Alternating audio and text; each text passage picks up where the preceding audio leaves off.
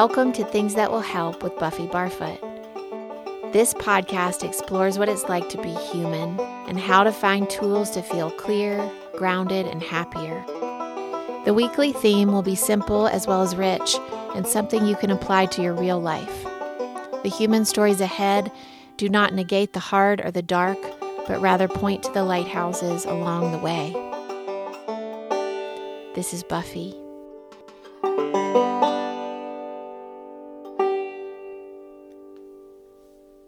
In the last month, I've watched Beyoncé's visual album Lemonade two times. And the layers of brilliance and investigation and depth that this work of art calls up just absolutely blows my mind. Lemonade is five years old, so it's it's not brand new. But I would say that I think that it's timeless and valuable, and it will continue to be a remarkable piece that is going to be studied and revered and enjoyed for so many years to come. I read that her intention, Beyoncé's intention, was to show the impact of slavery on, on Black love. And from the first few images of these thick chains and stone walls and Beyoncé in a black hoodie, kind of like out in this field, deeply questioning her relationship with her husband, she definitely succeeds in her intention. And the symbolism is so powerfully strong throughout the entire work. And I could probably watch it twenty times and still not really see all of the symbolism, because the second time I saw it, I saw more than I did the first time. And I know that that um, the more I watched it, the more I would see. And the, the film, the album, seems to jump in and out of time with moments where women of color are staring at the camera as if they were in old photographs, like from a, from a different time. Beyoncé appears to begin Lemonade in a state of response, and she's responding to Jay-Z having betrayed her, and it seems that he's been with other women. And so the album, which as the viewer you're you're watching and you're listening to at once, the album has these different segments or chapters, and these chapters all have different feels and different textures. And their intuition, denial, anger, apathy, loss, accountability, reformation, forgiveness, resurrection, hope, and redemption. And she says towards the beginning, "In the tradition of men in my blood, you come home at three a.m. and lie to me." And so we immediately understand that she's not just talking about her husband, but she's also talking about her bloodline, the other men in her bloodline. And she indicates at one point towards the beginning of the of the film that she, quote, "tried to be soft, prettier, less awake." And then for the song Hold Up, which is also kind of towards the beginning, she shows up in this gold colored dress with ruffles all the way down towards the floor, gold being a power color. And she picks up a baseball bat and starts smashing things. And she walks us through this arc of her own anger. And what's so incredible is some of the chapters are quiet and soft and introspective and like really spacious. And some of them are loud and busy and, and raucous and fiery. And some are kind of in between. And Beyoncé takes us through all of her feelings in a way that I think is also an invitation to see ourselves. And all of the chapters are magnetic, and they seem to represent a different stage of awareness and healing. And what she does is she investigates the collective healing of her family, not just Jay-Z's choice to betray her, but her father's choices to betray her mother, and all the lines of betrayal that run deep within her family system. And then the effect and imprint that that has, that that has had and does have on women of color and all people of color. And Beyoncé draws lines deep within her family history, far back, I think, just from her own experience. And in doing that, she sent, she sends out lines of restoration and healing forward from her own body into generations to come, into her children and into her children's children. And so what she's done with this piece of art is, is to me just remarkable, and what she has um, used it to represent. She has taken her own acute pain and used it as a catalyst to heal and discuss and uncover generational pain, and in such a, an exposed and really brilliant way. And it's why I had to watch it twice, and I will likely watch it again and again, um, and I'm sure that I will see a new layer or multiple new layers each time. And the women that you see throughout the film in various moments in history and in time, at one point, they, they're standing with her on the porch of what looks like a plantation home, a white plantation home in their background. And it's burning. It's on fire behind them. And it's such an important and riveting image. She also has footage of of what I think is is her actual family footage, like home movies of her father and herself as a young girl. And so we're transported to how to watch how her bloodline made her a part of betrayal very early on, when she witnessed her parents go through what they went through. And then the symbolism that Lemonade has with these women in past and future time and in present time, it points to the terrible history of white people enslaving people of color for the benefit of their own gains and power. And it points to the history of disempowerment and silencing of women, and in particular, women of color. And all of this and more, so much more, is in this hour of Lemonade. And towards the end, when you when you know that she's decided to heal the container of her relationship with her husband, she says, "If we are going to heal, let it be glorious." And she says, speaking about her husband, "You are terrifying and strange and beautiful." And I think right there she points to the complexity of human behavior and how we are with each other and how layered romantic love in particular can be. And so why do I think it matters to talk about this now? Why do I think this matters to us? Well, this certainly deserves more more time, I think, than just this episode. So I may dig back into this topic in episodes down the line. I don't think there's any way we can get to it all today.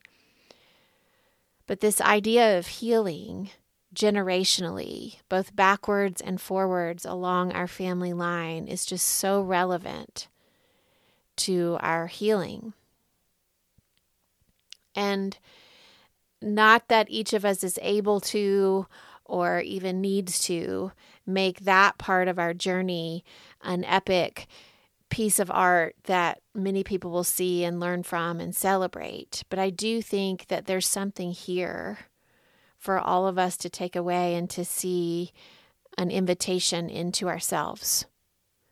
I think about my own family and what it would, would be like to look deeply at our contributions to white supremacy and to the suppression of women, to the betrayals, to the putting of women in their place. What it would, would look like for my own wounds of betrayal and how that relates to my dad's choices to betray my mother under my childhood roof. And how I watched my mother stuff it down and live with it for years until one day she conjured the courage to leave. And leave she did, blazing a, a new trail for herself. But it took a long time for her to leave.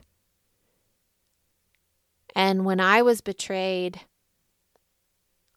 years later as a young adult, it took me a shorter time.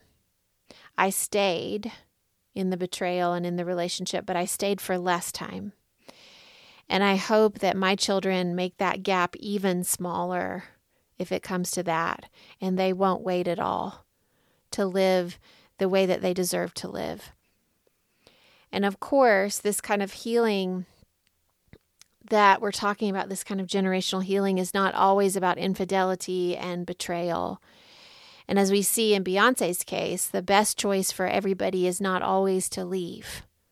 Sometimes the most powerful choice is to remain in the fire and transform the relationship back to a place of honesty and love. And I believe that it's always, always, always, always vastly different from person to person. And it's partly about widening our lens, recognizing what has come before us and how that might have been uh, passed into our into our blood and into our consciousness. And to be able to pull it out onto the living room floor and examine it with everybody present in the light is so helpful. Not hiding will help. So much of when I was little was hidden. Trauma and betrayal and heartbreak were hidden and zipped up because those things were were too messy to be talked about. I wonder what it would have been like to have confronted my dad, to have broken the silence, to have had a transparent conversation about his betrayals. What would that have done for him and for me and for my mother? So when we go through the entire spectrum of emotions, the ups and downs we feel when we've been hurt, all the rooms that we go through, and we arrive at hope and redemption, the last rooms in the healing house, it doesn't just heal us. Yeah, it heals us in the present, yes. But it also helps to heal the past because we looked at it, because we examined it, because we talked about it, we uncovered it, and we handled it and witnessed it. And being being recognized and outed is part of generational healing, being named. And then there's the future. And the way the future is healed is because in present healing, it changes our cells and our brains and our births and our ability to be less fitful and unsettled here. And that, when we are less unsettled, when we're more grounded and peaceful here, it changes the future of our family lines because we pass down peaceful selves, we pass down hopeful stories that our chil- children feel cellularly. The fact that my mother decided not to stay in a place where betrayal was continuous and she was not thriving, that choice healed me forward. Not just her. It definitely healed her, and it healed me too. Another story of generational healing, I can tell you that my dad spent his life, or much of his his adult life, refusing the dogma of the Southern Baptist Church and choosing not to believe his mother that he was going to hell if he didn't become a preacher, which is what she told him when he was eighteen and told her that he wasn't going to be a preacher. He moved the needle. He walked away from the fire and brimstone dogma, and he stayed curious and open about the parts of religion that were interesting to him and captivating to him. And he became, in turn, a philosophy of religion professor. And he healed something in the past, the present, and the future. And doing that, he planted a seed in me that was about curiosity and learning and sacred divinity. And it wasn't weighed down by fear. I didn't get the activation of fear when it comes to my relationship to God. I didn't get that. And that generational healing was felt in my lifetime, and he and I were lucky enough to talk about it. We were lucky enough to celebrate that. And my mom, too, her and I regularly, in present day time, talk about this kind of healing and how proud she is of me, and, and that she's so grateful that I didn't wait as long as she did in that stew of betrayal and toxicity. And we are both relieved that both of us got out, no matter the length of time, because, because that was almost not so. And I'm I'm very grateful for the conversation, the current conversation that we have about that. My granny, my dad's mother, um, who I who I love dearly. If you listen to the last episode, she was the one who had the Free to Be Me book. And Granny worked at D H Holmes department store, which um, would many years later become Dillard's. And Papa did not want her to work, but she loved it there, and so she did anyway. Well, Granny didn't know how to drive. She never learned. And they both, both Granny and Papa, grew up in a very, very poor part of Mississippi in the Great Depression, and they had pretty different reactions to that. Papa held very tight to his money, and he was very proud of saving saving every penny, and he was he was rigid.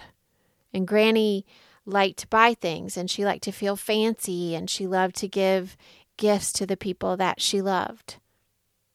And so she was working at the handbag department, and Papa would, would have to drive her to work.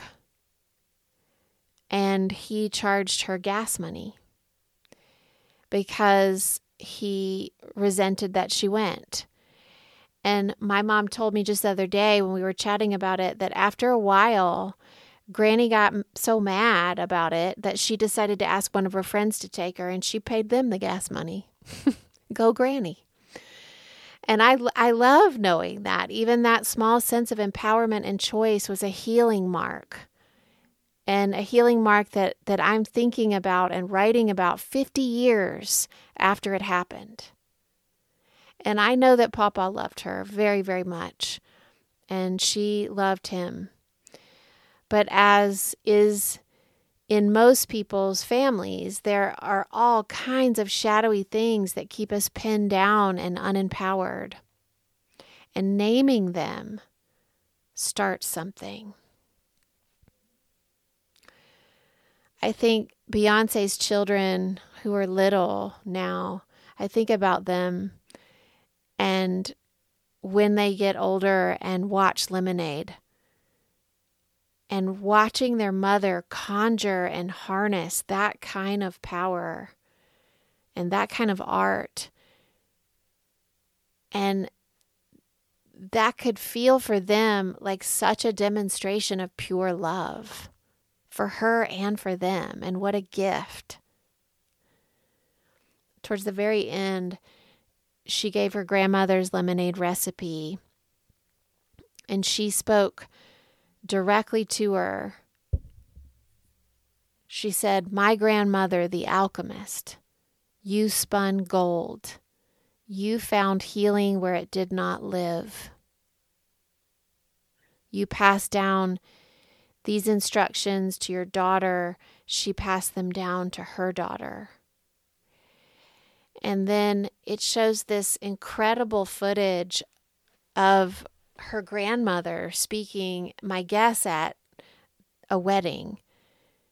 And she sang into a microphone, and there was like people in the crowd, and it was a home, it was a home movie feel. So my guess is that it was a wedding. Her grandmother says, "I always find the inner strength to pull myself up. I was served lemons, but I made lemonade." I thought about my mother and Granny and all the women in all the lines of family strands, the women who have carried themselves with grace when they were not being shown any at all, the women of color who cared for the white babies when they were enslaved and not given basic human rights or decency to take care of their own babies. The women who have kept their mouths shut so as not to upset the apple cart. And the humans, all of them, who have suffered under the title of, well, it was a different time back then. What about now? Is it a different time now? What can we do? What can we talk about? What can we pull out from the shadows? And like I said, this is big, big work. This is lifetime level work. This is past, present, and future work, and looks really different for each person.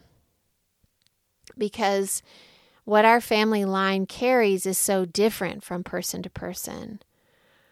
Not only the individual stories that narrate our past, but of course the systemic power structures in place and our inherent biases. All that has to be looked at too if we're going to heal ourselves in the present. And the biggest action item to me seems to be transparency. Hard conversations in real time, face-to-face if possible, to start to uncover what you can with the people who are alive. And that's where that's where I would start. That's where I do start. Beyoncé's title, Lemonade, and this assumption that she was turning the lemons of betrayal into lemonade with her healing and her art. And I was thinking about lemonade. Like, have you ever made lemonade like by, by hand from scratch? It's really, really hard. I've made it with Otis. It's so hard to push the juice by hand out of the lemons. It's, it's labor.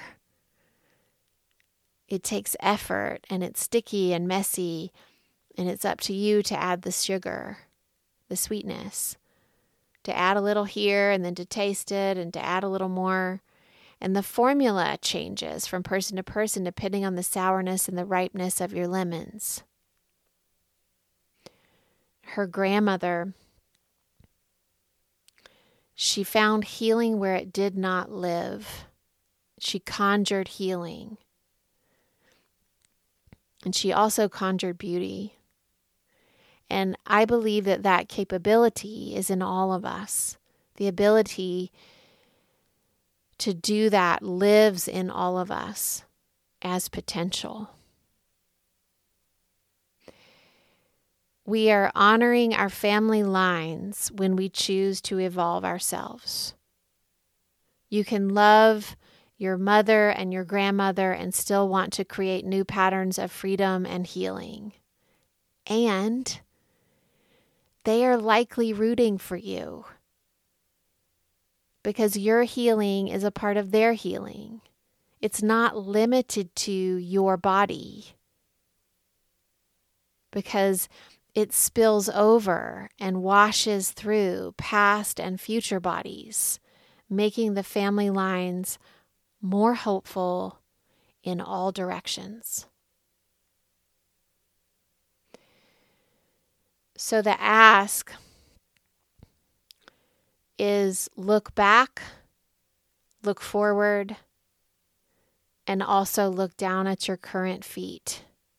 Take stock and decide what needs your attention, your love, and your forgiveness. And ask yourself, where can you find healing where it does not live?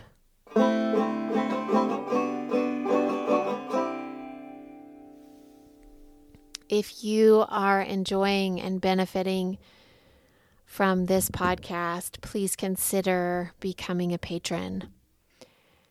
And know that every patron matters to me so much. And the monthly contribution ask is small but incredibly helpful to me. And the information for becoming a patron is in the show notes. Um, other ways to help: rate, review, and subscribe to the podcast and tell your friends. My hope is to continue to grow this work in this community so that it has a place to evolve and to thrive. Thank you so much. Have a beautiful day.